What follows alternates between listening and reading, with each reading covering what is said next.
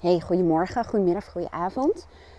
Um, als je mij een tijdje volgt, hè, mijn podcast, dan um, heb je vast wel uh, me horen vertellen over voice dialogue. Hè. Dat gaat over de verschillende kanten die onderdeel uitmaken van je persoonlijkheid. Je persoonlijkheid bestaat uit, uh, uit delen, als het ware. En delen kunnen zijn een perfectionist, een verantwoordelijke, een zorgzame, een pleaser, een streber, een pusher. Um, we hebben ook nog een innerlijke criticus en een rechter die vooral bezig is om te kijken hoe anderen zich gedragen en of ze zich wel conform jouw normen als het ware gedragen. We hebben ook als het ware verstoten delen. Dat zijn delen van onszelf die er ofwel niet zo mogen zijn. Dat kan bijvoorbeeld een schaduwkant zijn. Dat kan een kant zijn die uh, vroeg in de jeugd vaak al iets afgewezen. En die, uh, waarvan je denkt, ik haal het wel uit mijn hoofd om uh, dat in mezelf te laten zien. Um, ja, dat, dat, dat, een persoonlijkheid komt met name in de jeugd heel erg tot ontwikkeling. Maar ook gedurende de rest van je leven zijn de ervaringen waardoor je een kant triggert. Of juist een kant als het ware verstoot. En ik faciliteer, zo noemen ze dat in voice dialogue. Ik faciliteer veel voice dialogue sessies. En waarom is het faciliteren? Omdat het uh, net even wat anders is dan coachen. Ik geef eigenlijk de ruimte aan primaire kanten. Die heel veel mensen, iedereen heeft primaire kanten. Kanten die soms in de weg staan om iets te doen wat iemand heel graag wil doen. Of om niet goed voor zichzelf op te komen. Of eigenlijk helemaal niet te weten wat iemand wil. En dat is ook vaak het werk van uh, dominante kanten. Nou hebben mensen het ook heel vaak over blokkades. En dat bestaat ook uit een persoonlijkheidskant. Soms wat meerdere kanten als het ware. En ik zeg ook altijd, ik leer ook in mijn academy, in een uh, online uh, programma voor Voice waar je altijd persoonlijke begeleiding bij kunt boeken. Maar leer ik hoe je je eigen persoonlijkheid kunt uh, leren kennen. Dus waar bestaat jouw persoonlijkheid uit? Wat zijn jouw primaire delen? Wat zijn jouw verstoten delen? Wat zijn jouw schaduwkanten? Wat zegt jouw innerlijke criticus? Hè? Welke normen streeft hij na? En welke waarden heb jij eigenlijk? En in hoeverre uh, matcht dat of conflicteert dat? Hè? De normen die jij nastreeft, die jij leeft. En je eigen kernwaarden en de bijbehorende normen, laat ik het zo zeggen. Nou, ik leer mensen dus ook om uh, bij zichzelf als het ware om te werken met je eigen persoonlijkheidskanten. En dat kan zo super helpend zijn. Dat als je merkt dat je een bepaalde situatie vanuit een bepaalde kant, hè, je zou wel kunnen zeggen een bepaald perspectief, uh, bekijkt. En handelt ook vanuit een bepaalde kant. Dan kan het super fijn zijn om voor jezelf eens te achterhalen wat is het functionele hiervan? Wat ben ik hier aan het doen? Wat is het uh, onderliggende beschermingsmechanisme? Door er naar te luisteren, joh, krijg je zoveel bewustzijn en helderheid. En kun je ook voor jezelf vanuit bewustzijn bepalen wat je daarmee wil. En hoe je kunt zorgen voor die belangrijke behoeften die daar vaak aan ten grondslag liggen. Vervolgens dan leer ik je vaak om te kijken, oké, maar je hebt nog meer kanten in jouw persoonlijkheid. En welke kant of kanten zouden jou in deze situatie beter kunnen dienen dan alleen die primaire kant? Want het gaat er niet om dat je primaire kant eh, wegdoet of overwint of whatever. Nee, je gaat ermee werken, bewust mee werken. Nou, vervolgens nodig je dan bijvoorbeeld een deel van jezelf uit en dan ga je kijken vanuit het perspectief van die kant. En dan verandert echt alles. Serieus alles. Ik heb, um, toen ik de eerste keer die training had gedaan, dacht ik serieus, ik ga dit echt niet doen. Want dit is zo gek. Ga je met kanten in gesprek. Het is gewoon bizar. Maar ja, goed. Mijn nieuwsgierigheid won het. En eigenlijk ook de ervaring tijdens de trainingen. Ja. En daarna, de ja, het is uh, ja, soms gewoon bizar. Laat ik het zo even zeggen. Dus nou ja, dat was voor mij voldoende drive om ermee door te gaan. En nu is het echt één van mijn favoriete methodieken. Maar ik zeg ook tegen mensen, je kunt uh, best wel veel zelf met je persoonlijkheidskanten werken. Maar er zitten absoluut wel beperkingen in. Hè? Want um, heel vaak denk je dat je als het ware vanuit bewustzijn handelt. Maar dat blijkt dan even niet zo te zijn. Plus als je de metafoor uh, even uh, voor ogen haalt die ik niet zelf heb bedacht, komt uit het boek Ik en mijn Ikken. Um, iedereen heeft een levensbus bij wijze van spreken en je zit aan het stuur van je eigen levensbus. Hè? Dat zou de ideale situatie zijn. Maar normaal gesproken hebben we een soort handelend ego. En dat betekent als het ware dat jouw primaire delen soms aan je stuur gaan zitten. En dan is het wel verdraaid lastig om op het moment dat die kant op je schoot aan het stuur zit, om die eraf te krijgen. En dat manifesteert zich vaak in bepaalde gevoelens en emoties. Daaraan herken je vaak ook wel een bepaalde kant. En in dat geval kan het helpen om zo'n sessie te laten faciliteren. Nou, ik ben hier natuurlijk uh, dagelijks mee bezig. Um, en, en, trainingen en dat soort dingen gehad. En ik heb heel veel overlezen en al heel veel ervaring met sessies.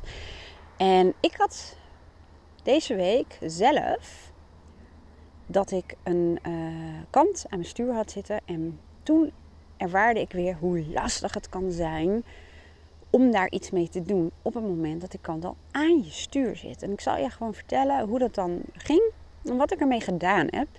Um, want uh, wij zitten in een, um, nou ja, in een nieuwe fase van onze verbouwing. Alle onze ramen worden vervangen. Alle kozijnen en, en, en, en van binnen en buiten uh, schilderwerk en zo wordt gedaan. En goten worden vervangen en komt kunststof op bepaalde plekken. Nou, op zich uh, minder ingrijpend dan de eerste fase van de verbouwing. Maar toch, ik merkte dat mijn innerlijke controleur, noem ik die, de kant die graag controle wil hebben en grip wil hebben, die werd deze week geactiveerd. En dat is niet altijd um, uh, in dezelfde situatie. Wat ik ermee wil zeggen, in de eerste fase van de verbouwing, die was zoveel meer ingrijpender. Maar toch had ik die controleur toen niet zo. En daardoor heb ik die eerste fase, um, uh, niet de hele tijd hoor, maar toch wel als relaxter ervaren. Ik zat veel meer vanuit vertrouwen en ik ging ja, go with the flow, zoiets. En ik vertrouwde erop dat op het moment dat zich een probleem aandiende, dat dat ook het moment was uh, waarop ik een oplossing van antwoord had. En dat ging hartstikke goed. En nogmaals, natuurlijk waren er wel momentjes dat ik echt dacht, ja, ik ben helemaal zat. Vooral omdat het heel koud was en dat soort dingen. Maar ik kon daar op dat moment meteen wel wat mee doen. En nu merkte ik uh, dat, dat de verbouwing veel minder ingrijpend is, als het ware. Maar dat in één keer die controleur van mij aan het stuur ging zitten. Nou, en als jij iemand bent die ook graag dingen onder controle heeft, heel veel, uh, heel veel controleurs, als ik die bij wijze van spreken um, spreek, hoe raar het ook klinkt, die zeggen ook dat ze alles onder controle willen hebben. En de touwtjes in handen. En, en vaak is dat als het ware een hele geforceerde energie. En die voelde ik bij mezelf ook. Dat ik grip zocht en controle. En, en, en even wilde weten waar ik op. En dat komt gewoon simpelweg omdat mijn agenda gewoon heel erg vol zit. Met heel veel sessies. Um, afgelopen week, deze week, volgende week. En, uh, en ja, er ligt een behoefte onder. Die had ik nog even niet hoor. Dat ging niet zoals dat nu gaat. Zo, oh, wat is eigenlijk mijn behoefte? Nee, ik merkte dat ik heel erg zocht naar controle, grip, overzicht. En ik was dat, mijn controleur was op mijn schoot gaan zitten. En die had het stuur in handen. En die was heel hard aan het werk om voor mij de dingen onder controle te krijgen. En, en, en ik voelde steeds meer frustratie. En toen zat ik achter mijn computer om met mijn uh, academy bezig te gaan. En toen werkte mijn toetsenbord weer niet. Hè, tot het moment dat ik echt met dat ding heel driftig uh, op het bureau sloeg. Ja, echt. En uh, het ging allemaal niet zoals ik het wilde, zullen we maar zeggen. Maar dat komt simpelweg omdat die controleur aan het stuur zit en die wil controle en grip hebben. En op een gegeven moment tijdens de lunch, ik heb gisteren sowieso een oefening gedaan, die heb ik ook opgenomen voor um, de members van de bewustzijnscourse. Heb ik uitgelegd wat ik heb gedaan en hoe ik met Voice Dialogue een, een kraak hierin heb gezet en hoe ik ook mijn gedachten onder de loep ben gaan nemen. Want het gaat er ook om, een controleur produceert als het ware bepaalde gedachten. Die kijkt met een bepaald perspectief en doel naar een bepaalde situatie, in dit geval de verbouwing. Dus um, nou, die wil alles onder controle hebben, laat ik het zo zeggen. Maar vandaag um, merkte ik van hé, hey, die controleur die, die, die zit weer aan het stuur. Ik voel onrust, ik voel ja, wat uh, frustratie. Ik ben de hele tijd bezig in mijn hoofd om dingen kloppend te krijgen en om een rijtje te krijgen. En nou ja, je kent dat gevoel vast wel als jij ook iemand bent die graag de controle wil hebben, laten we het zo zeggen.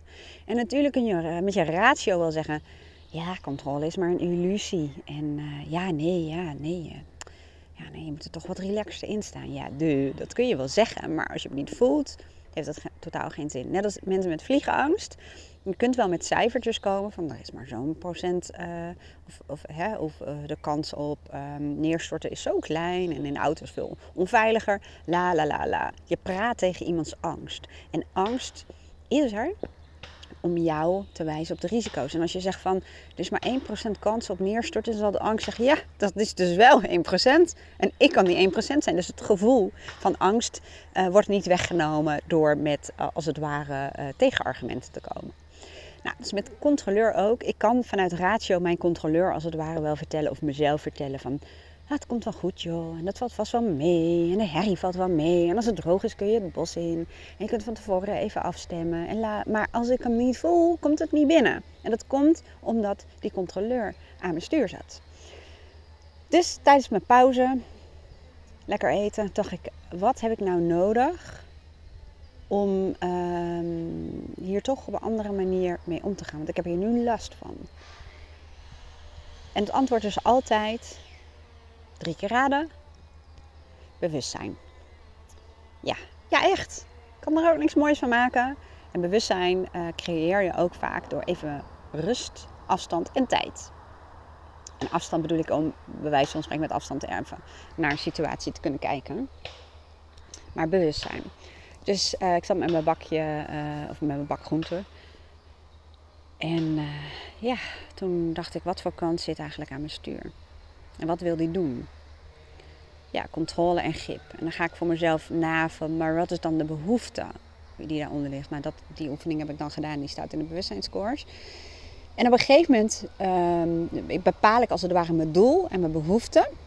En dat is bijvoorbeeld dat ik wil dat de mensen die bij mij komen voor coaching, die moeten gewoon in, uh, in rust en, en stilte, zonder afleidingen, gecoacht kunnen worden. Dus dat is mijn doel. En toen keek ik naar mijn huidige uh, strategie. Hè. De strategie is dan met name vanuit die controleur. En toen had ik meteen al wel, ja, het is een strategie, maar hij gaat me niet brengen wat ik nodig heb.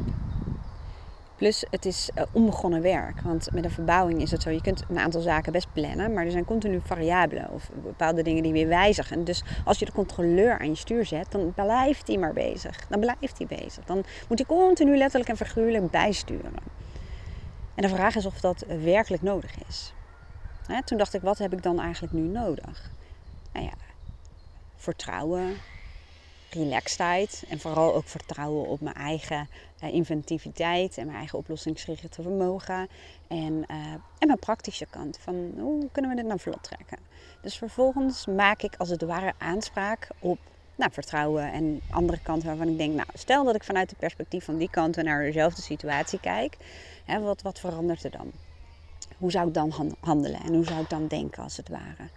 En daardoor ontstond eigenlijk een, als het ware, een nieuwe uh, strategie. Ik zal niet zeggen dat ik me verlicht voelde, maar dat is wel het woordje wat in mij opkomt. Het is toch weer wat ik in uh, die beginfase ook had. Het meer go with the flow en vertrouwen en, en schakelen op het moment waarop er genoeg informatie is om beslissing te kunnen nemen. Het klinkt een beetje gek, maar een controleur wil graag ook anticiperen op mogelijke scenario's. En dat zijn er vaak heel veel. En heel vaak is dat ook op momenten dat er nog, een, uh, dat er nog te weinig informatie is. En als je meer gaat vertrouwen, dan vertrouw je meer op het moment dat je genoeg informatie hebt, dat je daarmee een, een goede volgende stap kunt zetten of een beslissing kunt nemen. Ik kan je vertellen, ik voel me echt heel anders. Ik gebruik het woordje verlicht, maar dat klinkt wel heel erg halleluja. Maar toch werkt voice dialogue wel zo. Maar ik moet er wel bij zeggen, dit was echt heel moeilijk. Ik vond het echt moeilijk. Ik merkte echt, ik probeerde vanmorgen al Um, ik wou zeggen in de wandelgangen, maar daarmee bedoel ik eigenlijk gewoon terwijl ik van alles en nog wat aan het doen was. Om um, ja, voice dialogue te doen en die controleur uh, te identificeren en te kijken. Maar dat lukt, lukt niet. Het is namelijk, want je bent dan bezig, je draait op de automatische piloot een beetje. Je probeert bewustzijn te verkrijgen, maar um, die controleurs die op je stuurs gaan zitten, het is ook nog een hele. Ja, uh, ja het is een ja, dominante kant. Het is een hele geforceerde kant. Die echt letterlijk ook bij wijze van spreken de controle over jou kan krijgen als je dat toestaat. Dus ik, ik zal niet zeggen, ik zeg ook heel vaak, het heeft beperkingen. Je kunt heel veel zelf doen. Maar soms is het gewoon echt ongelooflijk moeilijk. Helemaal als je niet uh, getraind bent. En ook al ben je wel getraind. Um, soms heb je niet eens in de gaten wat het verschil is tussen bewustzijn en bijvoorbeeld een kant die controle wil hebben. En nou wel redelijk wat ervaring, dus zal ik in de meeste gevallen dat wel voelen. Maar ehm, kan ik dat ook niet altijd. En dit was echt voor mij in die zin een soort van hard werken. Nou ja, eigenlijk tijd en afstand, wat ik al zei, bewustzijn. En toen lukte het me. En heel veel mensen zeggen ook van ja, moet ik dan mijn angst overwinnen? Of ik wil mijn angst overwinnen, zeggen ze trouwens meestal. Of die controleur, dat eh, vind ik irritant, dat wil ik niet.